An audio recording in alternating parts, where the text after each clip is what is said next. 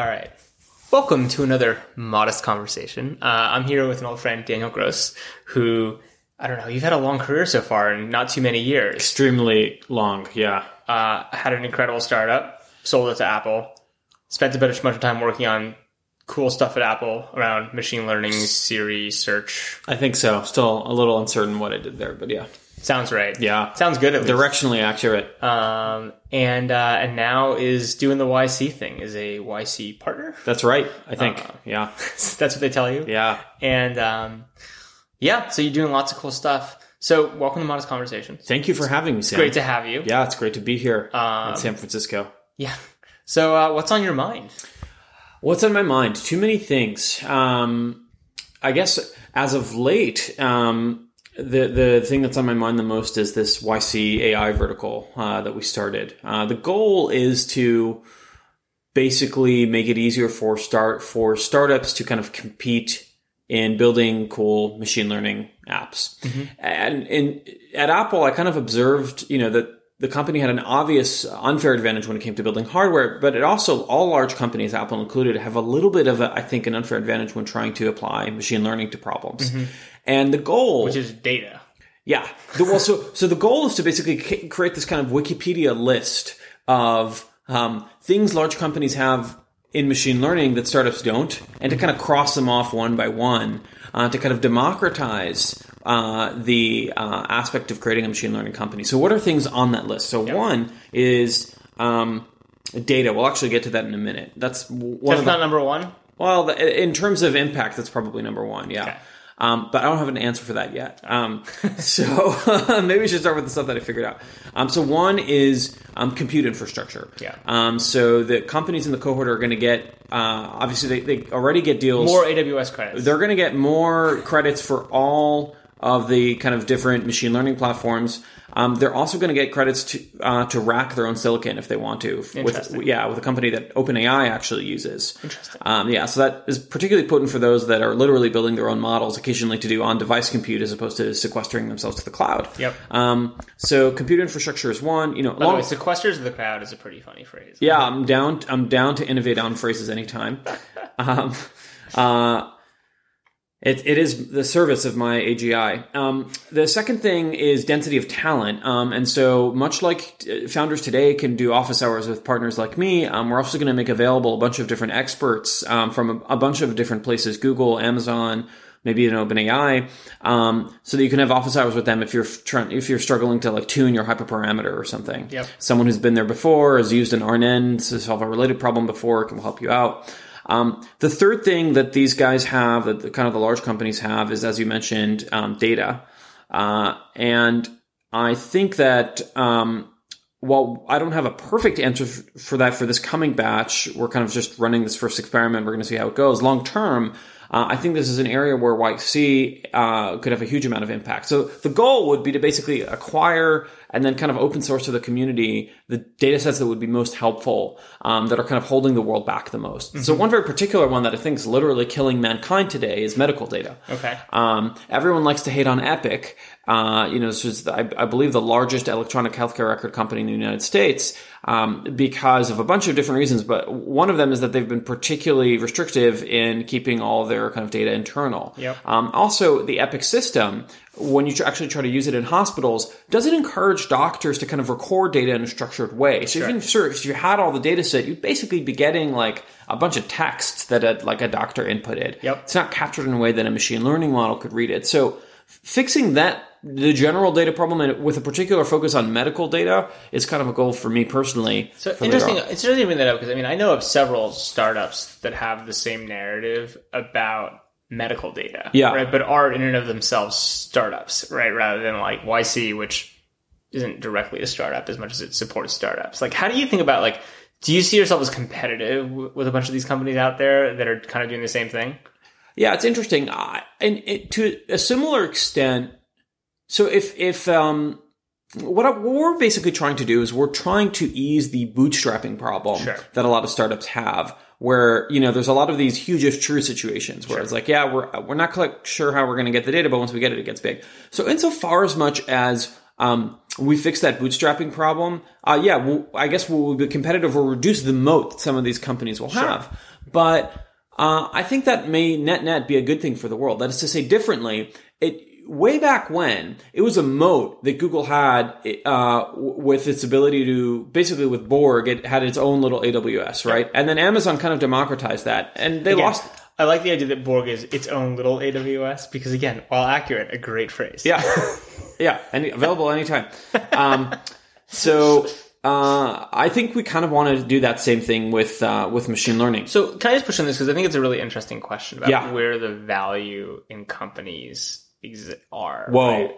Well, this is the question: is like, take like for instance, you know, if you're basically saying we want to democratize access to mass medical records, just something you threw out there, Yeah. big hairy topic. There are a lot of companies that would love to do the same and have their own approaches and are trying to do the same thing. And the basic thesis to your point is, oh, if we had all this data, we could do super interesting stuff on top of it and create a lot of value. Yeah, Question though, if that data is available to all in an open source, you know, environment, can you build valuable companies on top of it, or does it be, or is, is there defensibility in algorithms? Oh, that's interesting. Or are you really saying yes? There's a lot of good work to do, but very hard to create and maintain value around. it? That's interesting. Yeah, I wonder if what happens is the uh, the the kind of moat or defensibility shifts to another area. So you know, I think an algorithmic advantage can give you a temporary boost, but longer term, you need some type of network effect in order to sustain value. So if we use Google as an example, I think PageRank was initially helpful, but what really made Google great over time is I kept on working for them because I kept on clicking on the right search results. Right.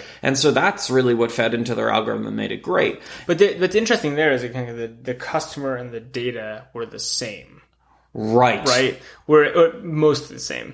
Um, what is it's interesting to think about? You can have networks of consumers. You can also have networks of suppliers, or you could have networks of, I guess, business. You basically end up with suppliers or, or consumers, Right. right? And so it's interesting because I think in the case of medical records, for instance, assuming that you have the data, Yeah. then perhaps there's business defensibility in having a network of buyers of that data. Yeah. Right. Um, but it's a very different type of company than the traditional tech companies. So many great tech companies were built on having that flywheel around data. Well, here's what I suspect will happen: is let's imagine we we kind of open source um, a large number of medical records. Um, a lot of companies now instantly have the ability to have, say, a certain level of precision. Let's just pick a problem that's already being worked on, like radiology. Sure. Certain level of precision at radiology. However, the, the one that really wins is either the company with like a really good salesman who just manages to take a commodity product and shove it into every hospital's hands, or I think more interestingly, a company that manages to get far better at levels of precision because they start developing a feedback loop that's quite tight. And so you could imagine this bootstrapping problem will just help level the playing field. More entrants can get in the door, but over time, uh, someone who builds a really neat software suite using radiology as an example where the doctor's input is feeding Yeah. back into the algorithm is where the value will So be. interesting. So basically, your point. This is different than a traditional data collective. So in a there are many data collectives out there, and Yeah. the general rules tend to be: I'll contribute data, you contribute data, we all benefit from the data, but we all have to contribute back to it. In the world you're envisioning, perhaps you have some level of bootstrapping data that gets you to two nines or Yeah. something. But the three, four, five, six, seven, you're not asking for contributions back. You're not expecting that to be open. Like people will still have their proprietary data. That's right. I'm, I'm merely trying to give you sufficient nines to get in the door. Yeah. Um, and today you, you, you're at 70s, so you're not getting in the door, if anything. You're saying there are zero nines. Yes, yeah. Yeah, Uh, today, Perhaps it was 79, so there's a nine in there somewhere. well, even yeah, yeah. You're actually at um, yeah, two percent and two point nine nine nine percent. So Oh. you've got a lot of. That's actually a lot of nines. yeah. that sounds great. Super, super accurate. Yeah, all in. Um, so yeah, that's our strategy there. I mean, uh, tell us a little bit uh, at Fin. Do you guys think of data as an advantage, or is it not something that you worry about? No, we think about it as an advantage. Absolutely. Yeah. Um, and for us, the advantage takes many forms. Like one is just, and I think it's you talk. One is just knowing our customers better, right? And that's a very obvious and you know not necessarily at first blush very scalable advantage, but it is still a huge mode. Which is I know you, I have access, I know your calendar and your events. I'm able to pro, I'm able to put that in a certain form. I know what your preferences are. Yeah, it's hard to be as good as us over time, right? If we already know a lot of those things on day one.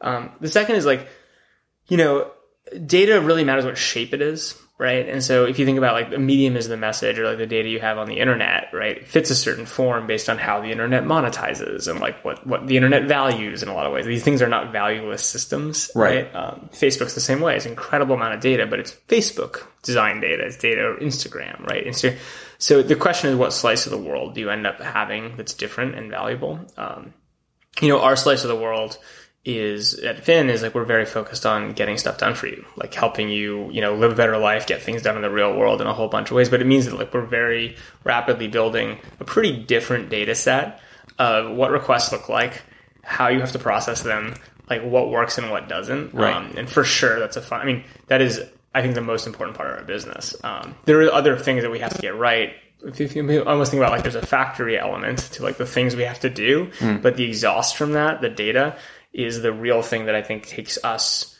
from good to great over time. Have you ever experimented with uh, a model where you try to get, like, say, the Amex Black concierge data? Um, we're just not that interested in it at this moment. I think that's like not crazy. Um, but again, I think data. There's an interesting question about like again how much the system you're running informs the data you have, right? Right. And I actually bet money that the Amex Black data I see. might be relevant to us, but it won't be exactly what we need to operate. Like what we do is, I think, a very uh, specific and custom thing. So I, that might change over time. I think it's a good point that they're related data sets, but unlike radiology, hypothetically, where knowing very little about radiology, but assuming there's some ground truth, everyone's looking for the same stuff, right? Yeah. Um, that's a little bit different when you think about kind of service layers, um, consumer service layers, I think. Makes sense. How, how do you think about so there's another view of the world which is that um, this ch- this endless chasing uh, of data will kind of feel like uh, kind of feel like uh, Nikon producing uh, you know digital cameras interesting for a moment in time and then goes away because what will happen is algorithms that will leverage transfer learning will be able to learn from far fewer examples uh, and so having a lot of data doesn't necessarily So maybe. I mean, I think that that's a reasonable intellectual argument to have. Um, right uh, we'll see. I'm willing to bet against that. Right. I think if anything, Silicon Valley, personally, my view is that Silicon Valley is very excited with the future and probably has the future right in the long term. But the number of years out, Yeah. um, is like a like. For instance, I love you know these arguments around UBI, super interesting, or like how you know we'll have you know what happens when we run out of work. They're really intellectual, interesting questions. I would note they've also been debated many times before in history. Um, Yeah. and it's it's an interesting political and, and social place to be because I actually, while I'm a very big believer and excited about this technology, think that a lot of these things are like, don't hold your breath.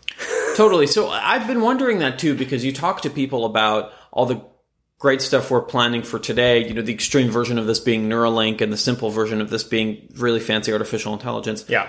And they're like, "Oh, you know, we had video conferencing in the World's Fair too in like 1951." For sure. And so how how do we figure out where we're actually being too futuristic and what is actually going to happen? So here's here's my view.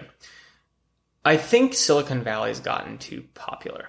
Hmm. So I think there was a long time where the world was like pretty conservative and like all this stuff was pretty crazy. And in a world where everyone's telling you no, saying yes is pretty powerful. Right. Right. And so someone's got to be the vanguard of the future. And I think the Valley played a great role. Now, the weird thing that's happened, I think, in the last 15 years is all of a sudden the Valley and this futurism went from the fringe to feeling mainstream. Right. Right. It feels like a fait accompli. I mean, people keep asking, you know, my mom keeps asking me, like, okay, so like, can I get a self driving car in three years or five years? Right. And I'm like, no. Right. Right. And so to me, I just like, I always try to play the role of the contrary. And Not because I don't believe, you know, I actually believe the future is the future, but I just think that the reality is, is that when you see people too excited, they're probably out over their skis, right? Uh, there are things I am really excited about. Like we were talking a moment ago about like cryptocurrency and the implications of smart contracts into this.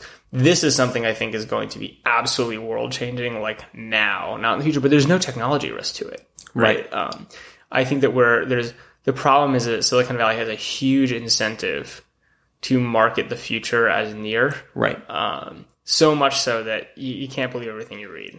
Right. So I guess maybe that beckons the practical question. Let's say um, two years from now, Um, what uh, notable differences in my life will I be actually seeing? I think they'll be minimal to zero. Right. Um, so maybe kind of you know incremental improvements on many things. So for example, Facebook newsfeed will be far more addictive and sweeter product, Sure. but One of the great machine learning feedback loops that works immediately, right? Yeah. Um, I guess we talk about specific tune data. Yeah. Yeah. What are your thoughts on what will happen? You know, it feels like at some point in the future, um, we'll be able to constantly be monitoring your attention Yep. to things. And so we'll be able to train our machine learning models, not just based on engagement on newsfeed items, but actually discern the difference between linger time and whether you read it or not. Yeah. And I wonder if that will take the newsfeed goodness to like a whole other level. It might. I think it'll also be really challenging for advertisers to digest that. Um, you know, because all of a sudden, I, I think the way you can end up, if, if you do get to that level, and it'll pose an interesting challenge to large, large com- advertising-based companies, right? Because the challenge is, you know, what time are you actually selling, and what attention are you actually Right. you aren't selling? Very interesting dilemmas about technology and markets and how that ends up shaking out. Um, but yeah, I think it'll evolve, but I just don't think it'll be night and day. Right. Right. Um, I think you'll basically recognize the world in two years. Right. And so, do you, maybe this is an impossible question to answer. Do you have a sense for how many years until there's something that fundamentally feels different? So here's the question I would have for you. When you think about what feels fundamentally different, I think there's very few moments in history that feel different. Like this phone, I mean, I'm holding a smartphone right now that is ridiculously powerful compared to the BlackBerry I had Yeah. in you know 2006 right if you gave me this in 2006 i'd probably think it was like black magic and i was consider myself a technologist Yeah. right? but it doesn't seem that weird it's just like oh it's like slightly better than the last version right Right. um, i don't know i think we're going to be in that for a long time um, in most places every once in a while you'll have some crazy breakout but i think i think it's very dangerous to sell these like images Step of function step differences. function because they don't really happen all that often I see. So maybe, maybe, maybe the right. So your point is that everything, just like nature, sunrise and sunset, is kind of incremental. Um, that although the world, if you contrasted it to today, ten years from now, we'll look very different. We'll kind of ease into it. we'll feel fine about it. Yeah. It won't feel any different, and it probably won't be largely different. But right? there are moments, for example, like, and maybe this is just revisionist history. There are moments like the iPhone launch where people do say, you know, I remember feeling like, whoa, this is yeah, yeah. I think that I think that the, the the iPhone launch was the last point of discontinuity Right. that we've experienced. right. And frankly, the reality is for most of the world, it wasn't discontinuous at all. Right. Like, it, like those, they didn't sell that many of them. Right. But for us on the for fringe- people who were paying attention, Yeah. it felt discontinuous. Yeah. But you know, look, it didn't have apps, right? Um, at all, right? When it Totally. launched, it was kind of like it was a slightly prettier. Didn't have 3G, BlackBerry. it was it was, it was definitely worse than the BlackBerry, Yeah. right? But like everyone was excited about the the potential, right? Um, So I guess a related one that feels like it's happening right now is indeed blockchain and cryptocurrency. yeah, this one I think is real. And so I guess my first question there is why now? I mean, Bitcoin has been around for quite some time.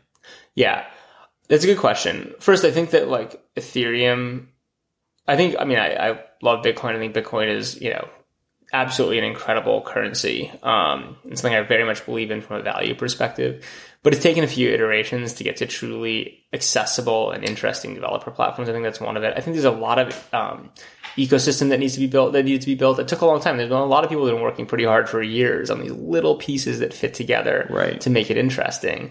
And then there's also, I love social problems. And fundamentally, this is like an ultimately a social problem, right? Like there's a cool technology that opens up a potential that exists and is usable and, you know, vettable, whatever. But then you have this long period of creating the social context around it where it really becomes meaningful. Right. And to me, there's just like clear use cases coupled with clear technology, coupled with like absolutely growing social acceptance. Right. That I think it just feels like a magic moment right now. Huh.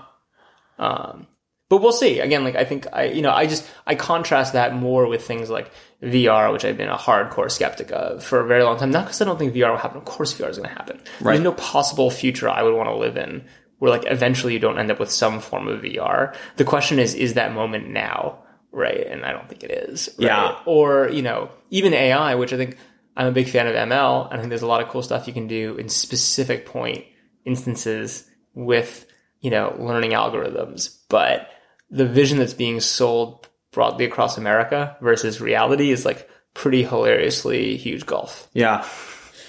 It's funny, yeah. As you mentioned all these terms, I'm just thinking all of this stuff is going to sound the same way that terms like instant messenger sound to me now in, in, like 10 years. Isn't that funny that like all of these things are going to sound like these dated, whoa, really? You guys were calling it hypertext websites? Yeah, exactly. So weird. Yeah, well, that's why this is either fun to do modest conversations so we can look back and be like, oh my God, I can't believe we were speaking about it that Blockchain. Way. How did we not know about XYZ also? Yeah, right? yeah, totally.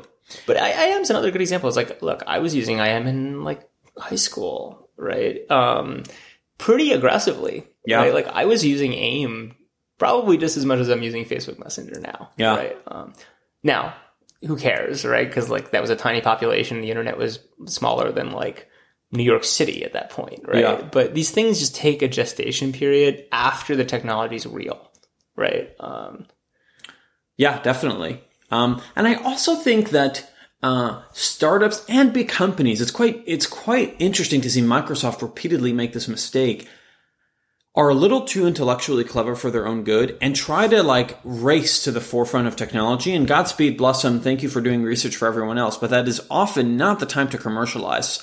And Apple has this lovely ability to like literally sit courtside at the basketball game, wait until the fourth quarter, and then be like, I'm gonna take it from here. So as an example, with mobile, Microsoft had this like weird table with multi-touch. I don't know if you remember the Yeah, yeah. Surface table cost like 10 grand. And you know, everyone every every year there's I don't I'm sure you remember the rumors like Apple should build a phone, Apple should build a phone. Uh, Apple has this wonderful ability to basically sit courtside uh, in the basketball game, wait until the fourth quarter, and then be like, "Oh, I'm gonna take it from here." So Microsoft, you know, had this like massive tape. Yeah, Yeah, sorry. I was to say, isn't that a lot about the cultures of the company, though? I mean, I think the interesting challenge with a Microsoft or a Google, and, and I think a Facebook on the course it's on, is you know their audience for a lot of this stuff is as much for recruiting engineers as it is actually the pop the popular culture, right? And the, and their engineers like obviously want to work on the biggest engineering challenge. My understanding, I'm not an Apple guy. You know the culture, and I don't.